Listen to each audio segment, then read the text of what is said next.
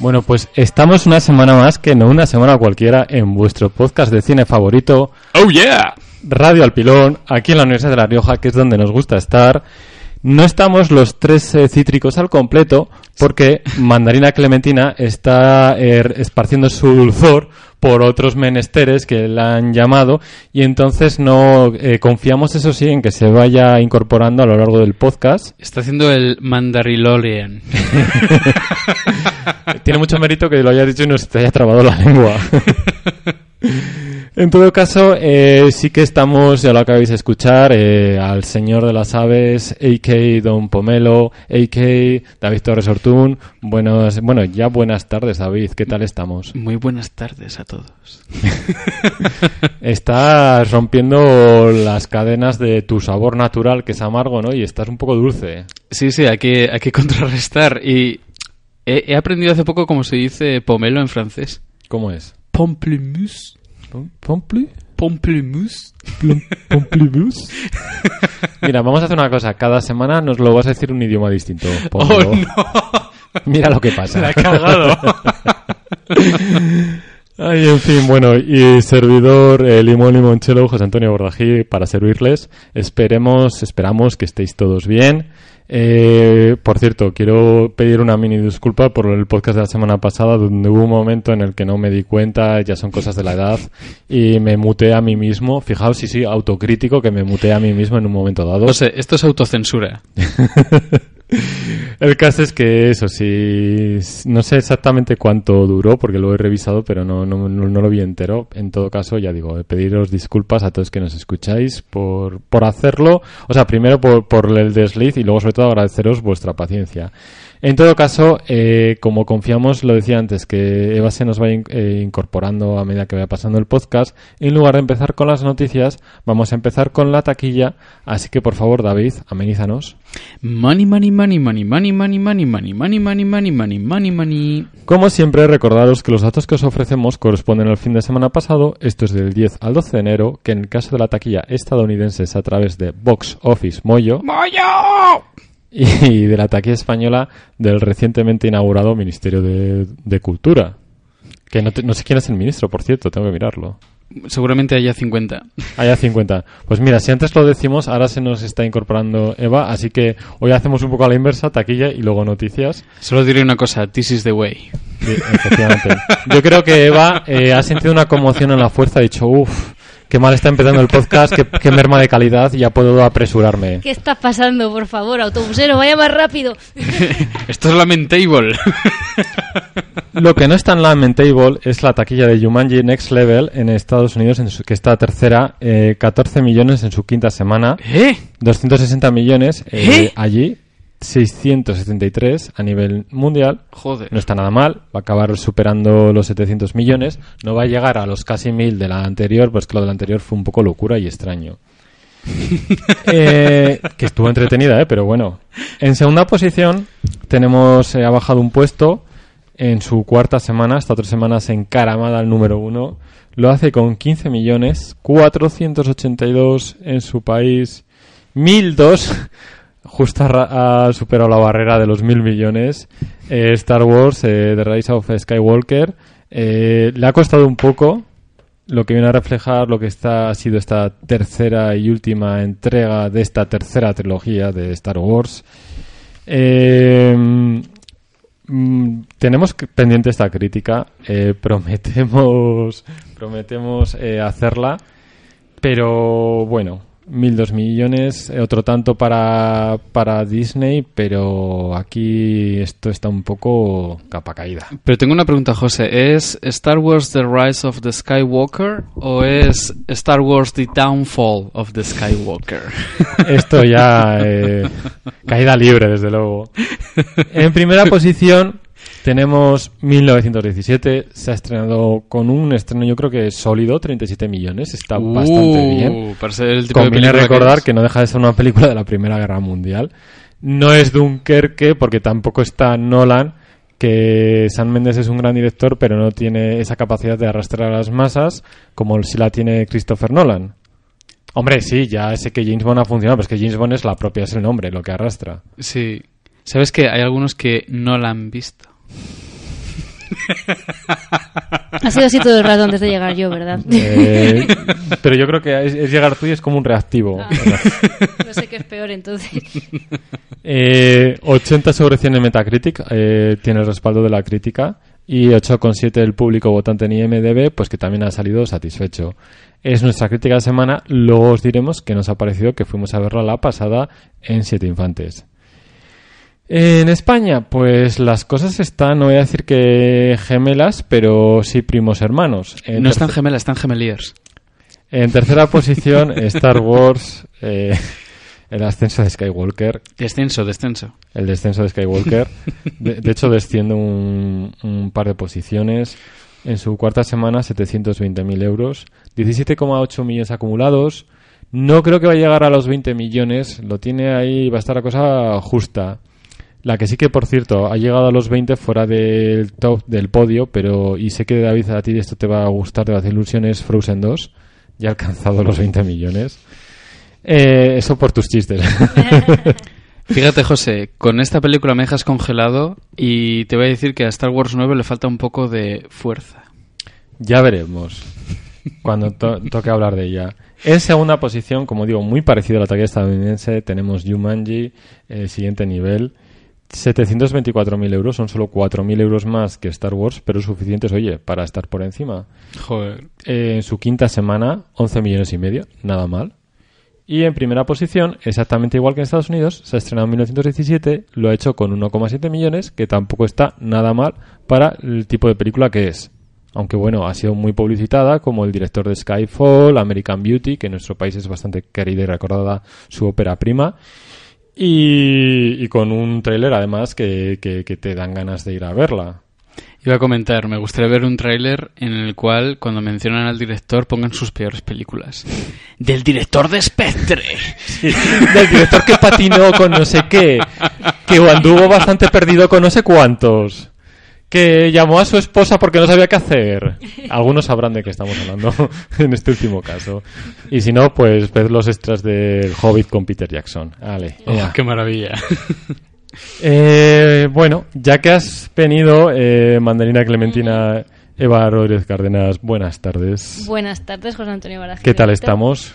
Ahora mejor. Ahora mejor, ¿no? Sí. Ahora que estás en familia ahora cítrica. Me he podido calmar un poquito porque venía con la tensión un poco alta. ¡No!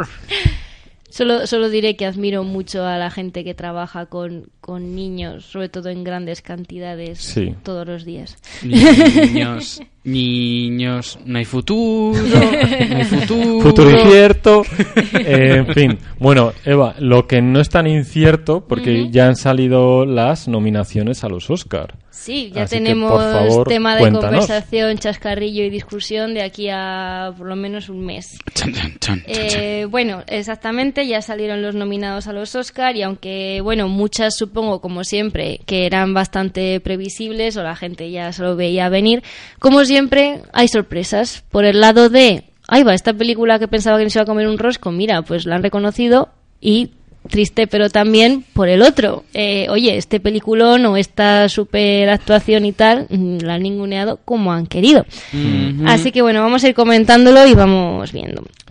Empiezo con lo fuerte, empiezo con las películas a tope. A muerte ahí. Venga, nominaciones a mejor película. Toma aire, Eva, que son 9, ¿no? Creo que sí. 1, 2, 3, 4, 5, 6, 7, 8, 9. Sí, ¿era el máximo 9? Sí, creo que sí. Creo que sí, que lo van apurando. Bueno, bien, las voy a ir diciendo y las vamos comentando. Tenemos 1917 de Sam Mendes, que ya estabais mencionando en taquilla y que va a ser la crítica y podremos decir con más calma lo que nos ha parecido, pero que bueno, después de lo que triunfó en los Globos de Oro, cabía esperar que también estuviera aquí. El irlandés de Martin Scorsese, que no puede que la sorpresa no sea por la calidad, porque vosotros la habéis visto y la gente está comentando que, pues eso, que es un peliculón, que es un cohete. Quizás sí sorpresa porque es de Netflix y no sé, no sabemos hasta qué punto los Oscar ignoran o no a Netflix, pero bueno, en este caso ya veremos que hay más de una nominación de la plataforma.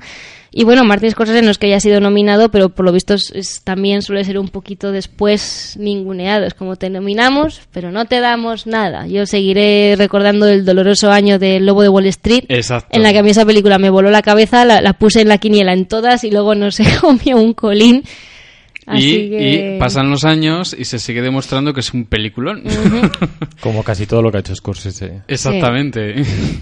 Bueno, luego tenemos Joker de Todd Phillips. Creo que también aquí la única duda de si estaba o no era sí, lo de la, ¿cómo decirlo? La controversia que había habido de que si la película era muy violenta o promovía a los incels o no sé qué, no sé cuántos, pues parecía que había gente que le causaba rechazo, pero bueno, aquí está, la tenemos nominada, luego ya que se lo lleve o no, pues ya lo veremos. ¡Yuhu! Tenemos Mujercitas de Greta Gerwig. Uh-huh.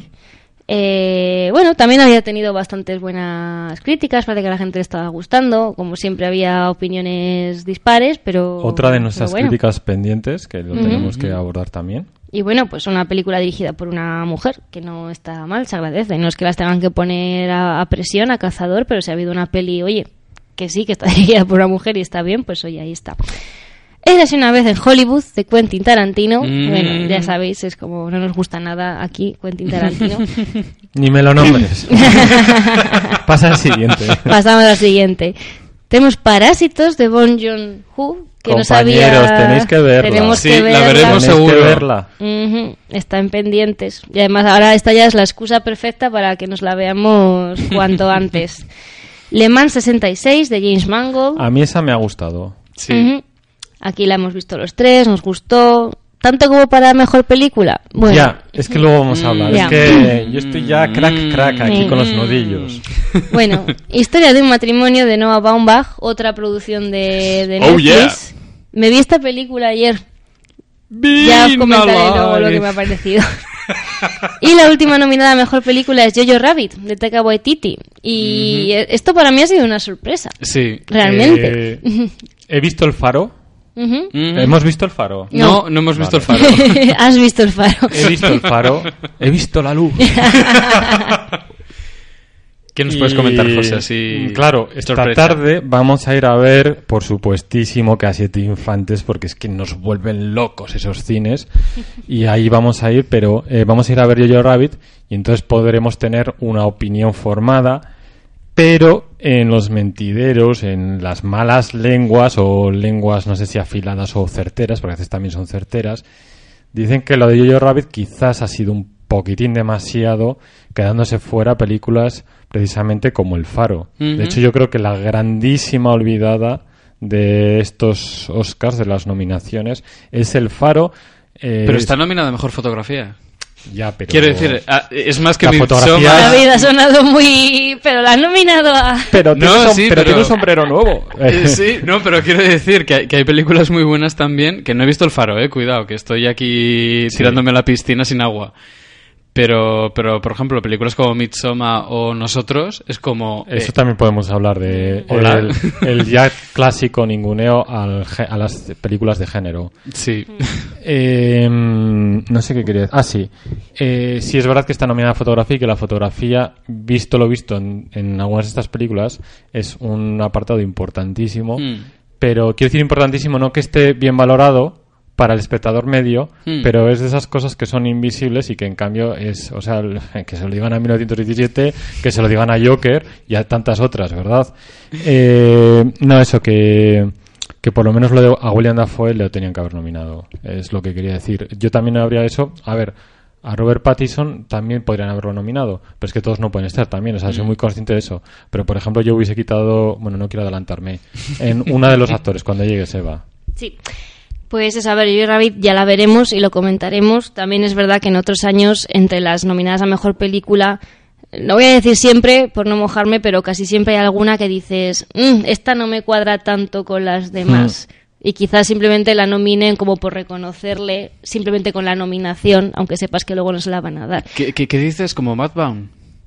¿Matt Vaughn estaba nominada a Mejor Película? Buah, pues era un tonazo bien grande. Yo no me acuerdo si Matt Vaughn estaba en película. Estaba nominada a algo... Tenía algunas nominaciones, pero ya no me acuerdo. Pero estoy pensando, por ejemplo, en Déjame Salir. Con todo el respeto a Déjame Salir, me gustó mucho esa película, pero igual tanto como para nominarla aquel año a Mejor Película...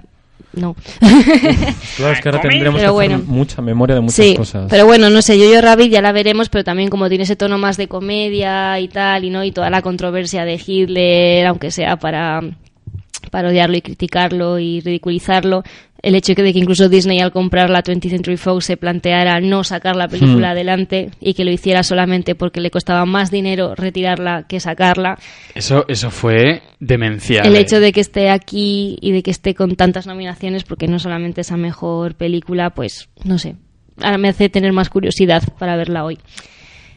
Mejor director, pues parecido, realmente no nos alejamos de las mejores películas. Tenemos a Sam Mendes por 1917, a Tarantino por Érase una vez en Hollywood, Todd Phillips por El Joker, Martin Scorsese por El Irlandés y Bong Joon-ho por Parásitos. Aquí hay un nivel bestial, descomunal. Es como, venga, ¿a quién quieres más? Esto es en plan, ¿veis estos directores que oscilan entre el 9 y el 10? Pues todos nominados. Pues es que cuando hagamos la quiniela va a ser una locura. Yeah. Va a ser demencial acertar. Yo voy a sufrir porque va a ser en plan... Joder, es que, de verdad, todos los directores que están nominados los adoro, a todos. Y yo creo que no he hecho un trabajo... Bueno, me falta el coreano, quiero decir, pero me gustó muchísimo. The Host. Sí, pero he visto películas anteriores y me han encantado, me han flipado. He sido como...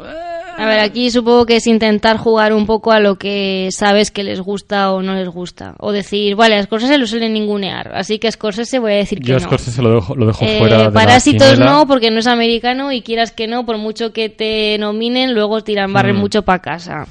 Te quedan tres, ¿me entiendes? Entonces, más o menos... La cosa está entre Sam Mendes y Tarantino. Yo apostaría por Mendes.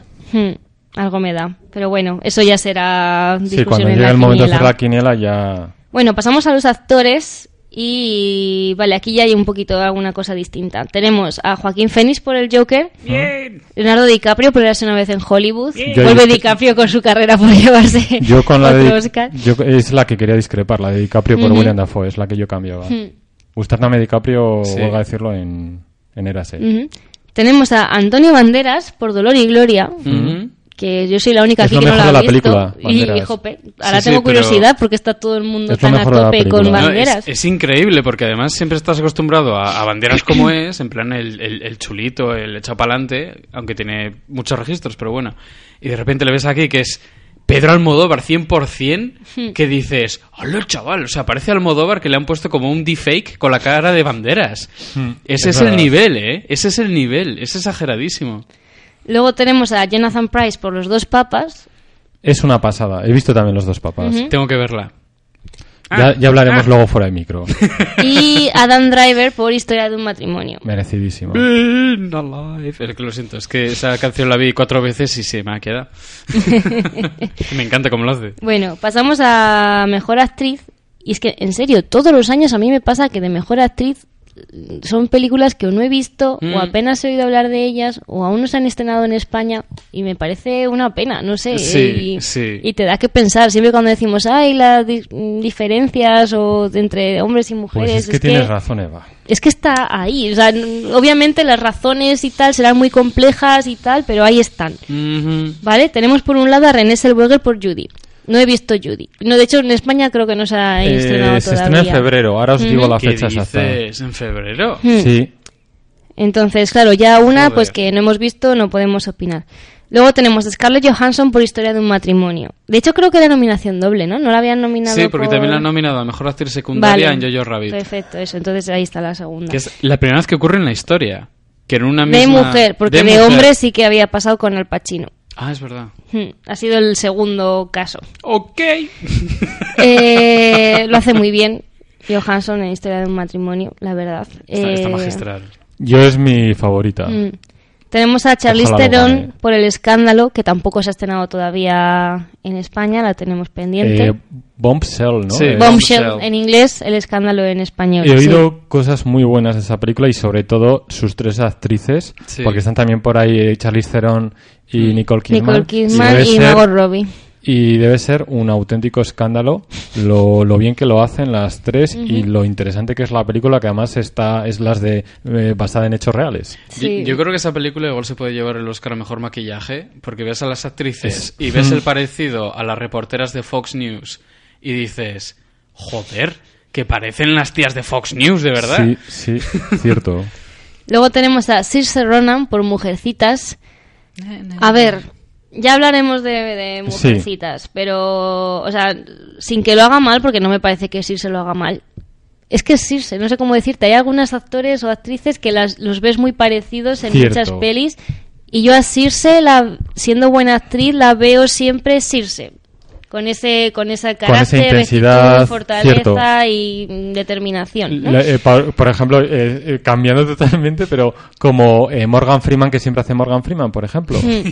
Sí, hay actores que cambian mucho de un papel a otro y se adaptan mucho y tal, y luego hay otros que, vale, porque también sean los papeles que les dan, pero los ves siempre más o menos iguales. Bueno, o Robert De Niro, ya en su madurez, que ya ha decidido adoptar ese espíritu actoral y siguió ahí, porque de joven era súper versátil. De joven, Robert De Niro, si es una leyenda, es por lo que hizo de joven con Scorsese y algún director más, porque de mayor son todos Moines y Tics y El piloto automático. Bueno, excepto en Stardust. Un Oscar por Robert De Niro en Stardust. Maldita sea, ahora... Oye, infravalorada de nuestro tiempo. Y que en irlandés lo hace genial. En el irlandés está más contenido. No sé si era el CGI o qué, pero está más contenido. Igual le dijeron, oye, ya que estás quitando las arrugas, quítale, anular un poco los moines a De Niro. Joder, con el cariño que le tengo a Robert. Y la última nominada mejor actriz es Cynthia Erivo por Harriet, que la tenemos también pendiente. Por cierto, Judy se estrena el 31 de enero en España, o sea que no queda tanto para poder verla. Ah, pues sí, está cerca. Vale, voy a pasar un poquito más rápido por mejor actor secundario. Tenemos a Brad Pitt por Érase una vez en Hollywood. Que se lo den, que se lo den. Yo espero que no. Por El irlandés. Porque me parece esos Oscars que son de reconocimiento a toda una carrera y de compensación. Y no, a ver, Brad Pitt ha tenido mejores papeles. Sí, sí, pero... No es que lo haga mal aquí, no lo hace nada mal. Pero me gusta mucho cómo lo hace aquí. Algo me dice que José prefiere a Joe Pesci del irlandés. De aquí a Lima. También está Al Pacino por El irlandés, Anthony Hopkins por Los dos papas. Anthony Hopkins es que de verdad los dos actores están excelsos en Los dos papas. Y Tom Hanks por Un amigo extraordinario. Que la tenemos pendiente también. Creo que se estrena la semana que viene, puede ser el 24 de enero, me suena que se estrena en su país. Mejor actriz secundaria tenemos a Laura Dern por Historia de un matrimonio. Es la gran favorita con mucha diferencia. Lo hace muy bien, la verdad. Si queréis tener un acierto en la quiniela, este de Laura Dern. Sí, la verdad que sí. Yo flipé por cómo lo hacía. Tienes a Margot Robbie por El escándalo, la de Bombshell que hemos dicho antes. A Florence Pugh por Mujercitas. Yo creo que lo hace muy bien Florence Pugh por Mujercitas. Yo, Laura Dern me ha gustado mucho en Historia de un matrimonio, pero lo que hace Florence Pugh, es que he oído... No sé cómo es. Yo he oído Pugh también. Y digo, bueno, es que no lo sé. Bueno, lo que hace esta actriz de 23, 24 años creo que tiene... Es que es eso, es que es ultra joven. Ya lo hizo en Midsommar, pero es que lo que hace Mujercitas es un escándalo. Sí. De hecho... para mí, casi es tan protagonista o más que la propia Saoirse. Son un poco co-protagonistas. Sí. O sea, están más o menos... Y para mí la gran actriz y la gran actuación de Mujercitas es la que hace Florence. Sí, estoy de acuerdo. Y ojalá le diesen el Oscar. Y eso que Laura Dern me vuelve loco, pero... Tenemos luego a Scarlett Johansson por Jojo Rabbit, así que como hemos dicho, está nominada a Mejor Actriz Principal y Secundaria. Y luego tenemos a Kathy Bates por Richard Jewell, que tampoco... La de Clint Eastwood, que la tenemos en pendientes. Sí. Y bueno, voy a mencionar rápidamente los guiones para nuestro guionista. Mejor guión original tenemos Parásitos, Érase una vez en Hollywood, Historia de un matrimonio, Puñales por la espalda y 1917. Casi nada. Solo me falta Parásitos por ver y ya puedo decir que todas me parecen extraordinarias. ¿A quién quieres más, a papá o a mamá? Oh, Dios mío. ¿A cuál elegiría yo? Aquí es cuando los paso muy putas, porque ya veremos. Es difícil. Ya haremos quinielas, sí. Y mejor guión adaptado tenemos El irlandés, Jojo Rabbit, Mujercitas, Joker y Los dos papas. Pues nada que objetar. Pues es que también hay nominaciones, hay categorías en las que está el nivel altísimo, pero altísimo. Es exagerado, o sea, directamente lo que acaba de leer Eva, los directores y demás, es como... Y los guiones, cuidado con los guiones. Sí. Bueno, mejor película internacional, ya no es de lengua extranjera, tal es internacional. Sí. Sigo pensando que esta nominación, o sea, este absurda. Nombre es absurda. Y se contradicen porque las películas británicas y todo están en lo otro. Es británica. Por eso, 1917 es británica. La de Parásitos es coreana. Y también está nominada a Mejor Película Internacional. Sí. Esto creo que ya nos había pasado algún otro año que había estado la misma peli nominada a Internacional y a Mejor. Es como, ¿pero qué es esto? No tiene sentido. Amour, creo que de Michael Haneke pasó. Sí, puede ser, pasó eso, sí. Pues eso, bueno, que Dolor y Gloria está nominada a Mejor Película Internacional también. Y bueno, por ir un poquito más... La chorprecha ha sido la animación. Sí, la de Lucas. Exactamente, a eso voy. Lucas era, ¿no? Klaus, eso, joder. ¿Cómo? Lucas. Eso, que mejor película de animación... Exactamente, tenemos como sorpresa agradable, aunque aquí creo que no la hemos visto. Exactamente, es la película de Klaus, que es española, es una película de animación española. Un gran honor, sinceramente. Y que está compartiendo sección con Toy Story 4... Mr. Link, el origen perdido. ¿Cómo entrenar a tu dragón 3? ¿Alguien me puede explicar qué hace esta basura nominada a mejor película de animación? Espera, totalmente de acuerdo, pero ¿qué preferimos? ¿Esa basura o la basura de Frozen 2? Ostris, pues no sabría yo porque decirte. Porque están al nivel. Están al nivel de... A ver, mira, no gustándome ninguna de las dos... Creo que Frozen 2 es mejor película que Cómo entrenar a tu dragón 3. Fíjate, lo pasé infinitamente peor con Frozen 2 que con... Cómo entrenar a tu dragón no se merece el Oscar ni de coña, o sea... Ni en un top 20 de mejores películas del año. Hay gente, o sea, lo sé porque uno pues ve vídeos en YouTube y rastrea redes sociales y tal. Sí, para cuando tengo insomnio. Y me consta que... Hay mucha gente, tiene sus muchos seguidores y defensores Cómo entrenar a tu dragón 3. Yo esta película realmente, más allá de la factura técnica, que tampoco es la más deslumbrante, lo que rescataría sería el epílogo, porque es emotivo.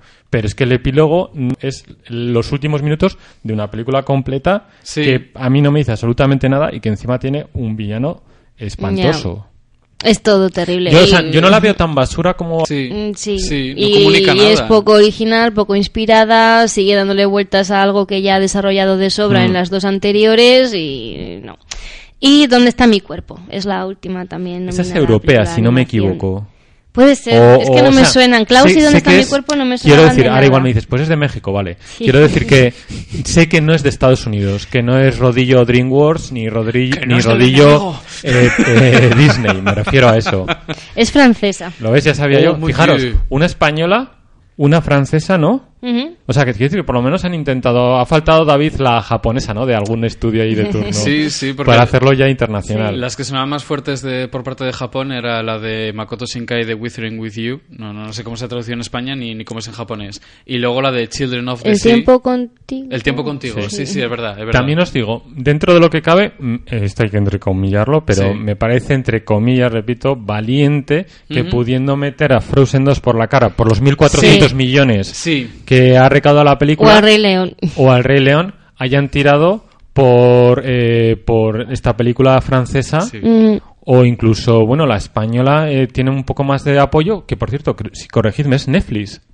La de Francia es Netflix y la española pues creo que también momento. O sea, ¿sí? Que Netflix a la chita callando. Por eso tiene bastantes 3 películas es de Netflix también, sí. Dos películas de animación entre 5. O sea, que es que no está nada mal, ¿eh?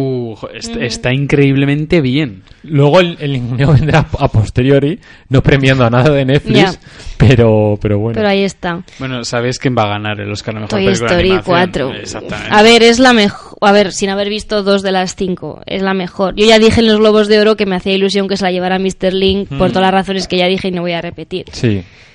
Vale, pero bueno, a ver, sí, Toy Story está mejor. Pero bueno, ya el hecho de que la nominen y de que esté ahí con las demás también yo creo que es un reconocimiento y se agradece. El hecho de que estés nominado ya te impulsa la carrera a un nivel estratosférico. Y bueno, pues luego estaría a comentar un poco pues las grandes olvidadas o ninguneadas, ¿no? Hemos comentado, por ejemplo, la de Nosotros, As, de Jordan Peele, Midsommar, que es un... O sea, es un cohete también. O sea, no te digo que ahora mismo es la mejor película, pero, joder, Midsommar tiene un montón de puntos muy destacables. Midsommar, o sea, realmente en fotografía y en diseño de producción tendría que estar nominada, sí, mínimo. Al menos esas dos debería estar. Y quizás, si me apuras muchísimo, quizás nominación a Florence, pero... Mm-hmm. Luego, no sé, Puñales por la espalda está muy bien y ha tenido poquitas nominaciones. En plan, a ver, vale, mejor guión original y tal, pero bueno, Puñales por la espalda, a ver, yo creo que es una muy buena película, pero más allá del guión, no es una película, o sea, en realidad destaca en todo porque todo lo hace bien. Pero yo, por ejemplo, a los actores no nominaba a ninguno. En mi opinión, ¿eh? Habrá quien diga, pues sí, a Ana de Armas, o a Christopher Plummer, o a Chris Evans. Yo no nominaba a nadie de los actores. Es que comparado con la competencia, claro, me parece... es una película fantástica, es fantástica. Quizás en otro año con competencia menos dura sí que los hubieras nominado. Entonces, lo que sí que me parecía de obligado cumplimiento era nominar a su guión. El guión de Ryan Johnson no sabía que nominarlo sí o sí. Puedes no nominar a él como director, puedes no nominar la película, que ya entraremos a valorar cuando veamos esta tarde Jojo Rabbit, cuando ya vosotros también hayáis visto Parásitos y Los Dos Papas, si igual habría que haber quitado Jojo Rabbit o Le Mans, que estamos diciendo aquí todo el rato cargando asientos con Jojo Rabbit, y pero Le Mans no todo el mundo está bien, pero a mí se me hizo bastante redonda, pero porque lo hace todo bien, pero no hace nada espectacularmente bien. Es un poco como el Green Book, que se llevó el Oscar el año pasado. A ver, como peli está bien, es redondita, pero te quedas un poco como pues sin más, ¿no? Es como pues vale. No da un paso más allá, como por ejemplo daba La Favorita. Sí, por ejemplo. Que es más imperfecta, pero cuando apunta alto, apunta mucho más alto que Green Book. Y bueno, luego tengo que mencionar Endgame, porque me acuerdo de los rusos diciendo, Dios mío, Robert Downey Jr. se merece una nominación al Oscar. Bueno, rusos, echas un chupito y disfrutad de lo que habéis ganado algo que es increíble, así que venga a dormir. Tiene nominación a mejores efectos especiales. Que no es poca cosa. Que no es poca cosa, exactamente. Y a ver, y son unas pedazos de efectos especiales, o sea, que bien merecidos. Que hombre, a ver, es muy difícil hacer si eso. Nos acordamos de Black Panther, pues sí. Y podían haberla nominado a varias cosas porque nominaron a la otra. Pero es que lo de la otra, pues es todo el tema de detrás que hay en Hollywood, de lobbies de presión, porque siempre hablamos igual de los lobbies más conservadores, pero luego está la otra parte también que no quiere entrar. Vamos a correr un tupido velo. Sí. Me hace gracia porque en efectos visuales pues está Vengadores Endgame, está Star Wars El Ascenso de Skywalker, está El Rey León, 1917 y El Irlandés. Y me estoy acordando de aquel año que estaba nominada no sé cuál de Star Wars y Memorias de una Geisha. Sí, y se lo llevó Memorias de una Geisha. Me estoy imaginando El Irlandés llevándose mejores efectos visuales antes que Vengadores. Y como, ¿what? Fíjate, era Star Wars Episodio 2, El Ataque de los Clones. Y, claro, tú ves cuando brilla esa película, que brilla bastante, pero es que hay muchos momentos en los que dices, esto parece falso. Esto está desencajadico, esto no sé qué. Y Memorias de una Geisha construyó una ciudad de... A ver, entendedme, de Pichiglas, que de Pichiglas no tenía nada, y parecía una ciudad de verdad. Y había un montón de trucos para que eso pareciese algo orgánico, y conseguir eso con unos medios tan limitados tiene un mérito abismal. Pues, Eva, ¿algo más o podemos pasar? No, pasamos a lo siguiente. Bien, pues ya que estás hablando, sigue hablando. Continúo con los estrenos. Bueno, damas y caballeros, tenemos pues estos estrenos de fin de semana, de principios de enero, que suele ser lo mejor del año pasado y lo que está lo más calentito y deseado de la temporada de premios. Y es que empezamos con el estreno más importante de la semana, que es Jojo Rabbit, película norteamericana dentro del género que no se oye mucho últimamente, comedia. Ya. Una comedia de las buenas, por lo que parece. Tenemos de directora Taika Waititi, que últimamente está en todo. O sea, mirad debajo de la caja de cereales. Probablemente esté hecho por Taika Waititi también. Ahora mismo es chico Disney. A ver, con los rusos, ahora y lo hace muy bien. Han dicho, o se rumorea, se comenta que va a dirigir una película de Star Wars. Pues, chan. Yo no le digo que no. Para mí, ¿qué os parece? Yo creo que habría sido el candidato idóneo si lo hubiesen dejado de hacer de Han Solo. De Han Solo, un Han Solo neozelandés. No, me refiero a lo que acabó siendo Han Solo, ese proyecto hubiese sido muy interesante dejárselo por el punto canallita que tiene Han Solo y tal. Sí, y que al final, que es verdad que luego a los de otros directores les dieron puerta y tal, pero un Taika Waititi dejándole hacer, uh-huh, yo creo que habría quedado una cosa muy interesante ahí, muy simpática. Es verdad, es muy buena elección, en verdad. Sí, podría haber salido bien. Es que, por ejemplo, por mencionar dos películas míticas que ha hecho este hombre, Lo que hacemos en las sombras, ¿mm?, que es cuando él estaba pues de una forma más reposadita, con 4 duros en Nueva Zelanda, en plan venga, y que hace una comedia fantástica. Y luego tenemos Thor Ragnarok, que sería la película de más presupuesto que había manejado, que oye, le salió bastante bien y que gracias a esa película ha relanzado su estatus a una auténtica estrella dentro del gremio. Porque, por ejemplo, estamos hablando fuera de micro de Mandalorian y él se ha encargado de... Del último capítulo, ¿no? Que dicen, sí, que es probablemente el mejor o uno de los mejores. Está bien, está muy bien. Sí, es uno de los más destacados. Tiene tono Taika Waititi. O sea, lo empiezas a ver sabiendo que lo ha dirigido él y dices, es que tiene todo el sentido.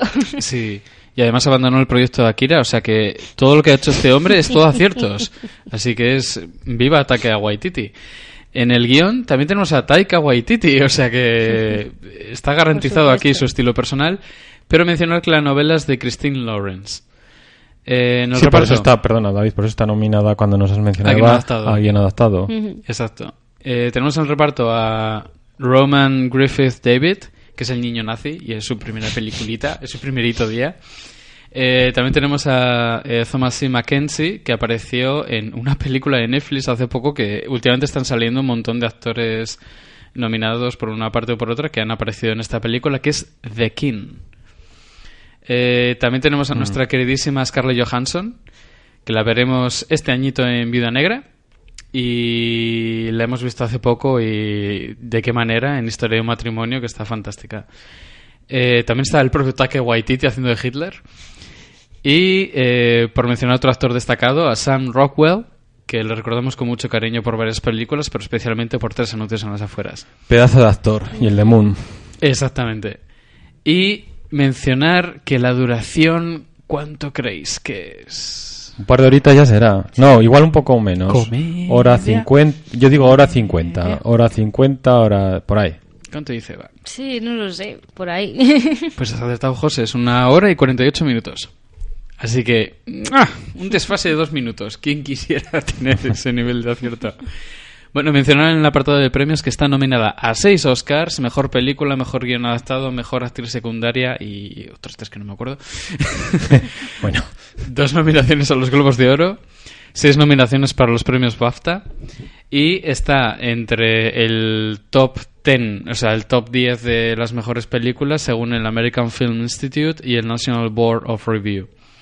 La sinopsis de esta película trata sobre un niño del ejército nazi cuyo mejor amigo es Hitler y que descubre que su madre esconde a una niña judía en su casa.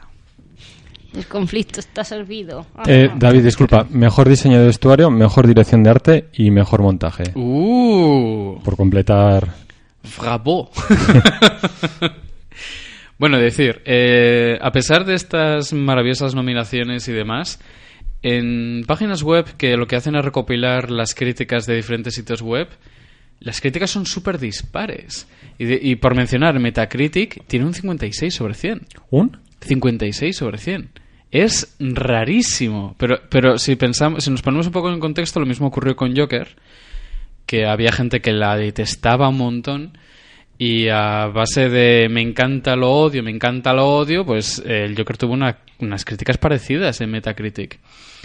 ¿Sabéis que este tipo de cosas me suelen dar curiosidad y alegría? En el sentido de que hay algo con personalidad y que han tocado algo. Mm. Y han tocado algo que merece la pena tocar. Entonces, suena muy porno esto. Sí.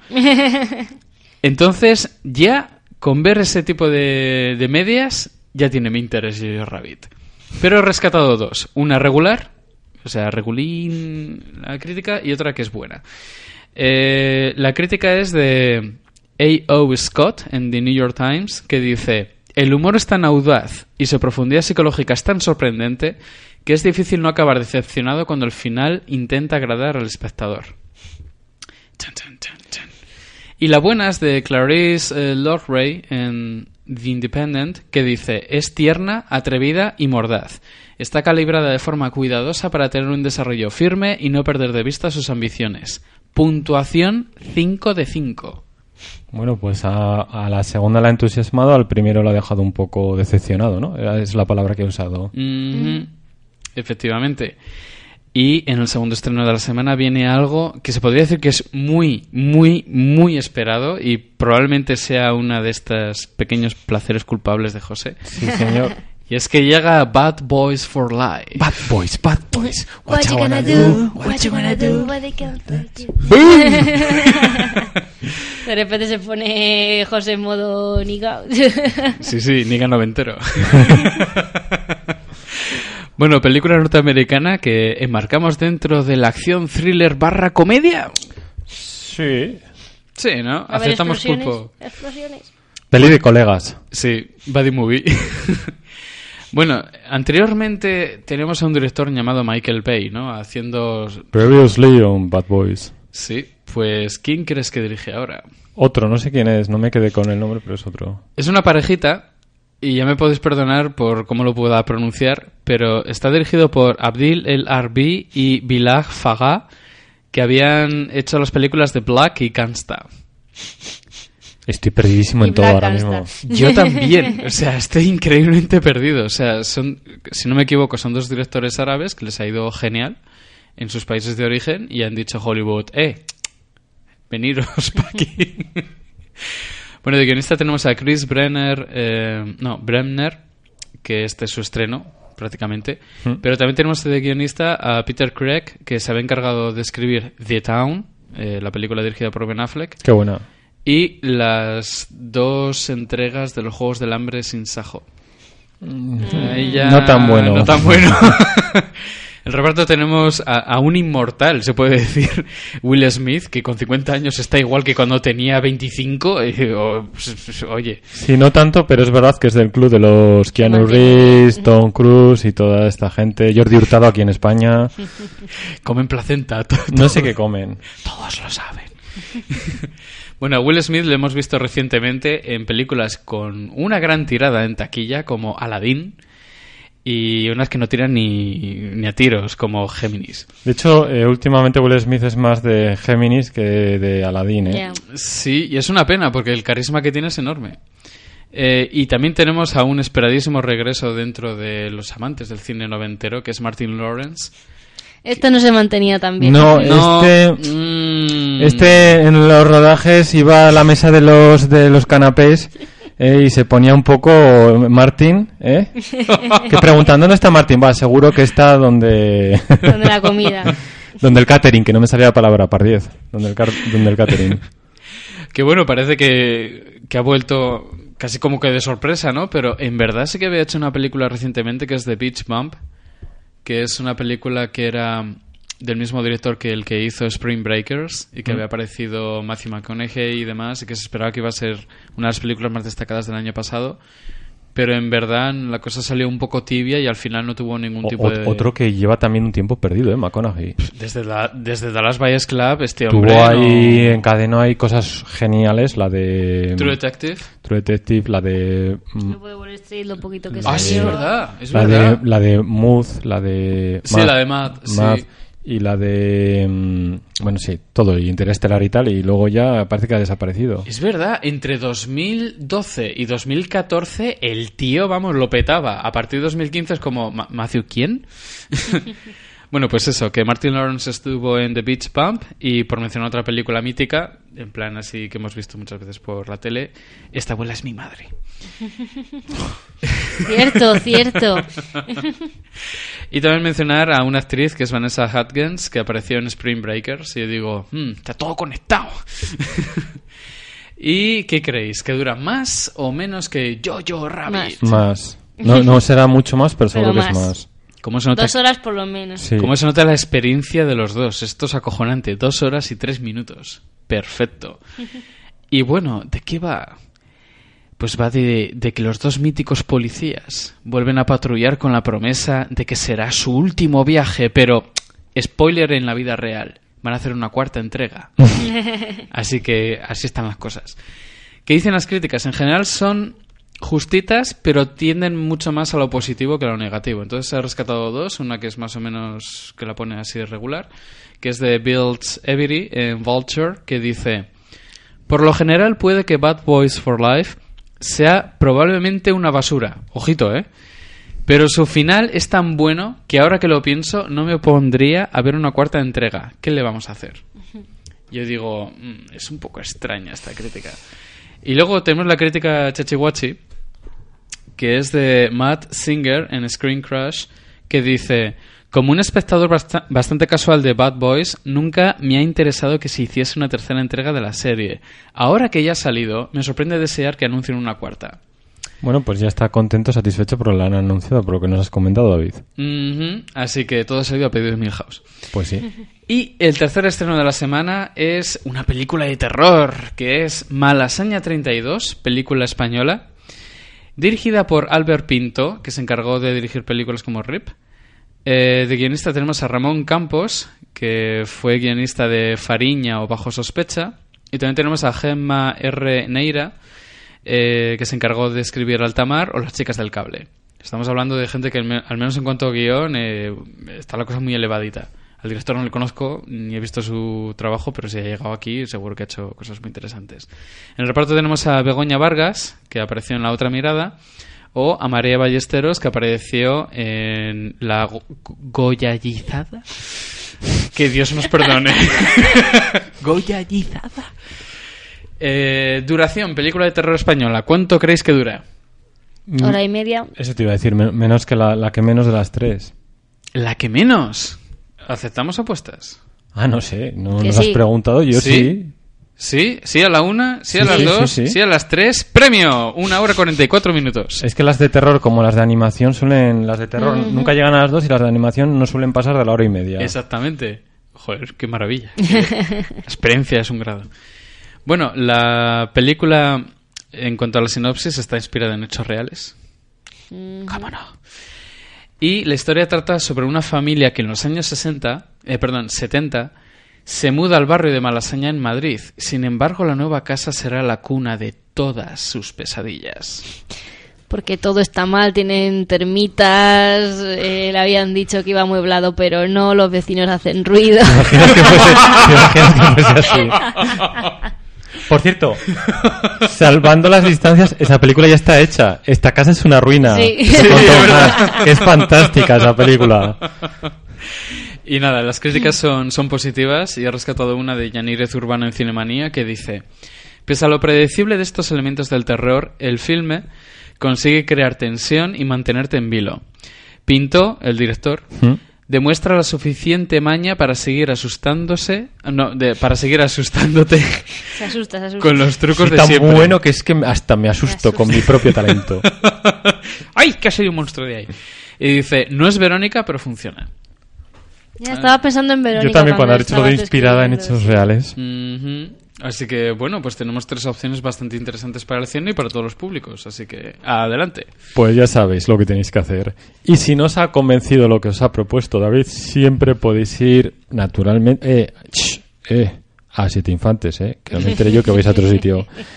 A ver, la que es nuestra crítica de la semana, que en este caso fuimos a ver 1917. Así que, Eva, cuando quieras, adelante. Y el iPad como a costa. Tú puedes. Nombre, tus cosas. Esperaba. La espera peligro. Hermano, van directo para sus... Será una... Momento. Órdenes de frente al... Pues dispara hasta... Tengo que decir... ¿Cómo es? Y dirige... No, Sam Beauty o Revolution. Cuidado, este hombre. Vamos. Entonces, altamente, era... interpretado... actor muy por Capri, sí, con... no me salía. Bueno, tiene actor brillante. Lo interpretó Chazman, ponemos de trono. O sí. Lo hemos visto. Es que te toque ser hijo Lannister, mal asunto. En este caso, como decía, los dos jóvenes soldados reciben una misión de altísimo riesgo para sus vidas, y es que deberán atravesar las líneas enemigas y entregar un mensaje a un oficial británico. Interpretado, lo podemos decir, ¿no?, por David Cumberbatch. ¿Qué he dicho? Para evitar, la idea es evitar la muerte de cientos de soldados, de más de 1000 soldados, porque los alemanes, que son muy cucos, Han dado a entender como que nos vamos, pero estamos escondidicos ahí debajo de los matorrales para que cuando salgáis os atizamos. Que son muy nazis. Son muy... Que, de verdad. Todavía no. Es verdad. Es verdad, todavía no. Todavía. Es verdad. Están ahí en esa transición entre prusianos y alemanes. Prusimanes. A ver. Bueno. El juguete de estas navidades. Quiero prusimar. Y con este humor, Eva, ¿qué nos ha parecido 1917? Bueno, pues a ver, es una película bélica, pero no es una película bélica al uso, ni tampoco son como estas películas que te intentan demostrar, o sea, o mostrarte ahí todas las batallas y...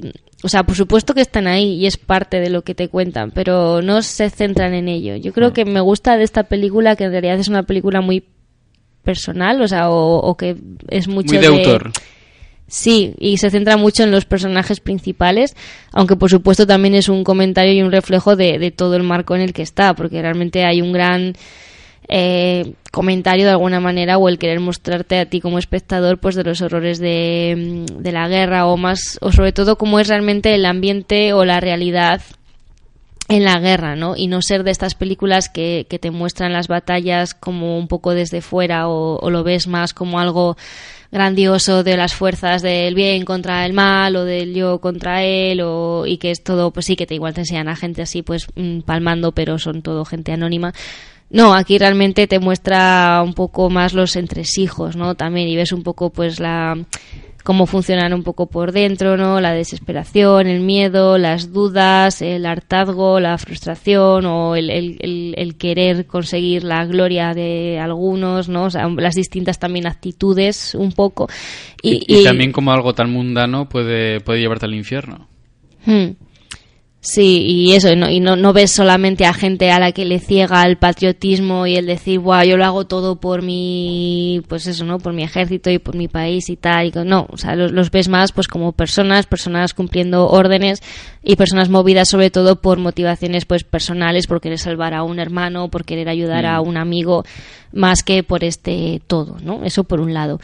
Y luego pues eso, que es bastante original y está muy bien llevado el falso plano secuencia a lo largo de toda la película, que por supuesto pues igual en algún momento se rompe o tal, pero tiene sentido y casi que lo agradeces, aunque sea por un momentito que te dejen parar y coger aire, porque salvando las distancias me recordaba a Birdman, que es una peli agotadora. El hecho de que no paren en ningún momento te deja agotado mentalmente. O La soga de Hitchcock.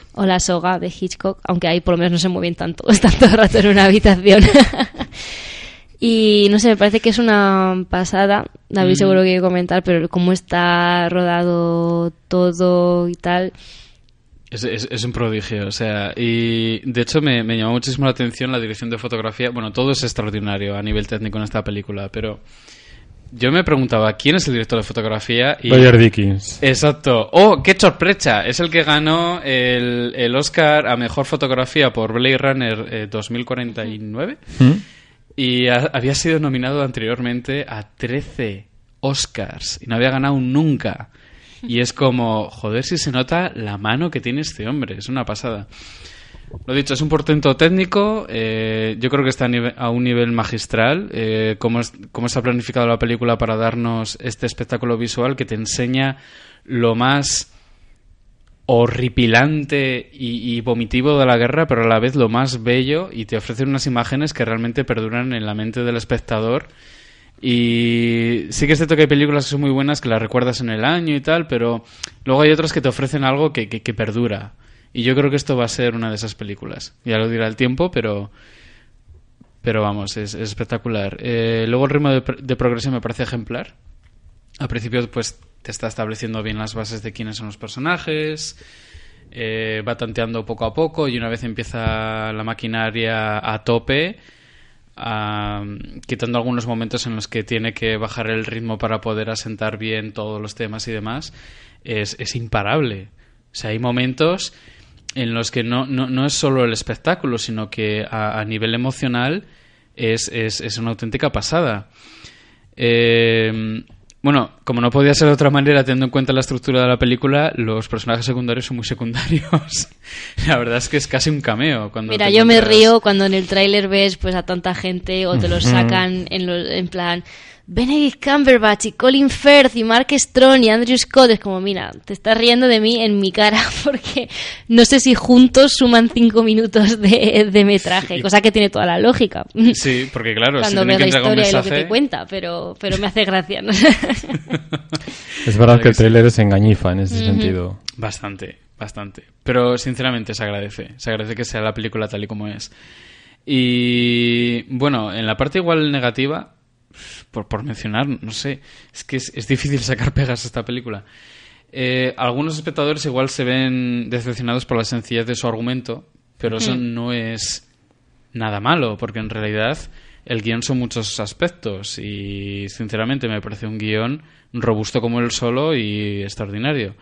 También puede molestar para algunos espectadores quizás la violencia y la explicitud de algunas escenas. Sobre todo cuando yo no diría que esta peli es en ese sentido muy dura o muy cruda comparada con otras películas bélicas. Hay películas mucho peores, pero por ejemplo que te vas encontrando cadáveres y tal, no sé qué, puede ser un poco... Son cosas distintas, porque estoy pensando, por ejemplo, creo que es mucho más desagradable de ver el arranque de Salvar al Soldado Ryan cuando están desembarcando en Normandía, sí, que toda esta película junta. O Hasta el último hombre, cuando estás ahí al final en todo el meollo y te haces un escudo con medio torso de un compañero que se ha quedado ahí tirado. También es verdad. Yo simplemente advierto para algunos que es en plan... que, yo qué sé, como las chicas que fueron a ver la película de Lady Gaga... Y fue en plan, pues no es todo bonito de amor y tal, hay gente que sufre. Bueno, es una peli bélica, hay muertos. Sí, también sabes a lo que vas. A ver, por partes. Primero de todo, no voy a decir ya nada de la puesta en escena porque lo habéis dicho prácticamente todo. Creo que es un ejemplo perfecto de planificación. Tengo ganas de ver el spin-off de esta película, el cómo se hizo, porque... Oye, el spin-off. El making-of de esta película. Estaba pensando, ¿cuál? ¿El qué? Con David Cumberbatch y el resto que salen más rato de Eva, para ti. Venga, bien. De hecho, fíjate, José, que pequeñas partes del making-of se han hecho virales en redes sociales y si quieres podemos ver algún clip. Bueno, pues ya lo veremos. Creo que recomendamos a vosotros también, oyentes. Creo que es alucinante... tener además tantas personas que al propio director de fotografía, al foquista, enfocando y desenfocando continuamente, porque eso tiene que ser, obviamente, no han rodado toda la película de una toma, ni es en tiempo real, faltaría más. ¿Os imagináis que fuese así? Sería... en plan, ¡ay, boh! Quedan 10 minutos para acabar la peli. Venga, vamos a irnos a la otra punta del país para volver a grabar todo. Pero aún así se ve un trabajo previo de planificación monumental en esta película. Creo que los cortes están ahí, pero están hechos con elegancia y sutileza y son muy de agradecer. Las críticas previas que nos comentaste, David, antes de ver la película, creo que estaban bastante acertadas, las que decían que es una película al mismo tiempo que muestra el horror, pero al mismo tiempo es muy hermosa. Creo que tiene momentos que son realmente hermosos, y no lo digo porque la película es una película que pata, ¿vale?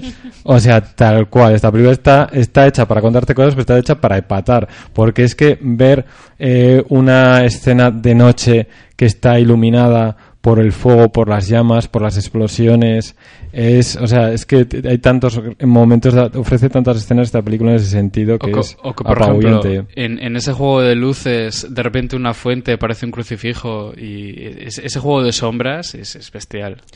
Luego, creo que si esta película no... O sea, esa idea del plano secuencia no es simplemente igual como...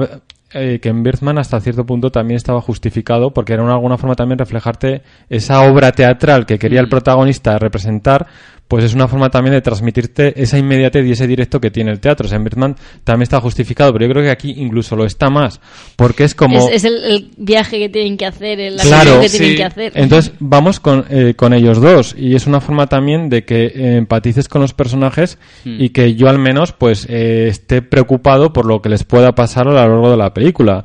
Decía no sé quién que que no le había transmitido ninguna sensación y que la sensación de peligro no era real en esta película porque sabías que iban a llegar a llevar el mensaje. Vamos a ver. Pero aún así, no. Bueno, a ver, y aunque así sea, no quita para que tú... Quiero decir, tú ves una peli de James Bond y sabes que James Bond no se va a morir. Exactamente. Y puedes sentir la tensión de, uy, a ver cómo sale de esto, a ver qué tal, no sé, no tiene que ver. Claro, porque, a ver, vamos a ver, en una película de James Bond no muere, por supuesto, entonces, ¿dónde está el interés? Está el interés en la peripecia y en los daños psicológicos que pueda sufrir el personaje. A ver, dentro de lo sombrío que es toda guerra... Sí, ¿sabes lo que dices, Eva? En realidad, o sea, tiene ese carácter de aventura, realmente, de estar viviendo un montón de peligros por tener que llegar y llevar algo, ¿no? Que es importantísimo en este caso, que es valioso, que es la propia vida. De hecho, esta película para mí es una película que habla continuamente y que continuamente está enfrentando la vida y la muerte. Sí. Porque lo que hacen los personajes es para salvar a personas, pero los personajes se mueven continuamente rodeados de muerte. Sí. Tienen en alguna ocasión quizás que matar a alguien. Luego la muerte es muy física, es muy cruda. Esto no es simplemente bombardeos o gas mostaza y ya está. Y está en todas partes, en muchas formas. Los fusiles tienen bayonetas y a veces te ves forzado a usarla, por ejemplo, ¿no? Sí. Luego es una película que refleja lo desagradable. O sea, yo eso de que en la muerte hay dignidad, aquí no hay dignidad. Aquí hay desaliento, y desamparo y hay olvido. Porque al final se apilan los cuerpos, se los comen las ratas que son del tamaño de caballos... Y realmente, incluso estamos viendo cadáveres y uno más que sentir pena siente eso desagradable, es desagradable, la guerra es desagradable eso es y como es sucia. Ese poema que hay, ¿no? Lo de bravo y honroso es morir por tu patria, ¿no? Que había un poema que era, de hecho creo que fue a raíz de la Primera Guerra Mundial con el gas mostaza y todo eso, que era como, ¿sabes? Que eso, como que te querían vender siempre ese mensaje de, oye, es un honor, una honra y es bueno morir por tu patria y es como, mira, no. Y un poco es lo que está diciendo tú, José, y lo que te muestra también esta película. Sí. Ya un poco para acabar, es que esa es la idea. Al final, esta película, porque ha habido bastantes críticas al guión, tachándolo de simple, y yo creo que el guión es funcional, está ajustado al milímetro para lo que te quiere contar, y a través de las imágenes, que tienen mucho poder también visual, te está contando precisamente todos esos temas que estamos abordando. No nos los estamos inventando, no nos lo estamos sacando ahora de la chistera. Nos lo ha transmitido la película. Pero es que, por ejemplo, lo que has comentado ahora del guión y lo que has comentado de que la gente no sentía la emoción de si iba a morir o no los personajes, a mí me vienen esas críticas por el puro desconocimiento. Uno, en la crítica al guión, si esa es la crítica, es por un desconocimiento total y absoluto de cómo se construye un guión. Y porque son varios aspectos. Y... lo de, joder, es que sabes que iban a llegar, pero vamos a ver, ¿qué pretende contar la película? Lo que tú quieras, no. Si llegan o no, o cómo llegan. Claro. ¿Qué se encuentran? ¿Qué se encuentran y qué tienen que hacer y por qué tienen que pasar para llegar? Exacto. Entonces, ese tipo de críticas... ¿Cómo son cuando empiezan y cómo son cuando acaban? Exacto. Ese tipo de críticas vienen desde la ignorancia. Claro, es como criticar, a ver, me estoy yendo a otros derroteros igual, pero es como criticar, yo qué sé, la Ilíada, por ejemplo. Sí. Sí, yo estaba pensando en Ulises, por ejemplo. O Ulises. O sea, es que va a llegar al final a... ¿De qué va Ulises? Es el prota yendo de paseo por Dublín todo el día dándole vueltas a la cabeza. ¿Sabes? Pues si quieres simplificar las cosas hasta ese punto... Entonces no nos podemos quedar con lo de ir del punto A al punto B. Claro. Pero ¿y cuál es el problema de ir al punto A al punto B? Ninguno. La cuestión está... entonces no nos salgamos de nuestras casas ni viajemos ni nada, porque como vamos a ir de un punto A a un punto B... Claro. ¿Y para qué vas a comer? Sí, o sea, no lo quería llevar tan al límite ni tan eso, pero... No sé, respeto esas opiniones, esas críticas, pero no las comparto para nada en absoluto. Y no sé si... por cierto, me gustaría mencionar también rapidísimamente la banda sonora de Thomas Newman, habitual de Pixar, que estaba últimamente un poquillo también segundo plano, y aquí creo que vuelve con toda la fuerza del mundo. La película, la banda sonora sabe enfatizar muy bien en determinados momentos. Y no sé, chicos, que si queréis vamos ya, si no tenéis nada más que comentar, vamos ya a por estas notas. A por las notas. Pues yo le voy a poner un 8. Yo un 9. Yo 9.25. ¡Boom! Soy una hater. Ahí queda con ese 8 y pico. No he hecho ahora la media, pero es 8 con algo. Por cierto, me gustaría mencionar, respecto a esto que estamos hablando de que en la guerra no hay honor, lo que hay es muerte. Lo mencionamos cuando hicimos un día un especial y las recupero a colación. Sin novedad en el frente, la novela, que además tiene adaptación cinematográfica, es muy interesante. En este caso, además, visto desde el punto de vista de los alemanes, que suelen ser los grandes olvidados en este caso. Es verdad que ellos lo empezaron, pero bueno, oye, también sufrieron y también murieron, ¿no? Y además muchas veces por un país que luego te da la espalda. Parezco yo aquí John Rambo, o Solid Snake. Y también They Shall Not Grow Old, no sé si lo pronuncio bien, ellos no envejecerán, más o menos lo que he intentado decir. De Peter Jackson, un documental también, en este caso además sí se centra en los soldados británicos, y creo que pueden ser un muy buen complemento para esta película. Así que nada, chicos, vamos a ir cerrando ya el chiringuito. Como siempre, agradeceros, compañeros. Sin vosotros esto no sería lo mismo ni posible. Agradeceros a todos aquellos que nos escucháis, porque esto va para vosotros. Sabéis que se os quiere, además. Nos tenéis en las redes sociales, nuestra página oficial de Facebook, radioalpilon@hotmail.com, para cualquier ruego, duda, sugerencia. Estamos, por supuesto, en Twitter, que está ahí el señor de las aves, David. Somos ya, agradeceros porque somos ya más de 2000. Cada vez la familia va en aumento. Y, por supuesto, iVoox, para bien escucharnos vía streaming o descargarnos. Así que nada, hasta la semana que viene. Adiós.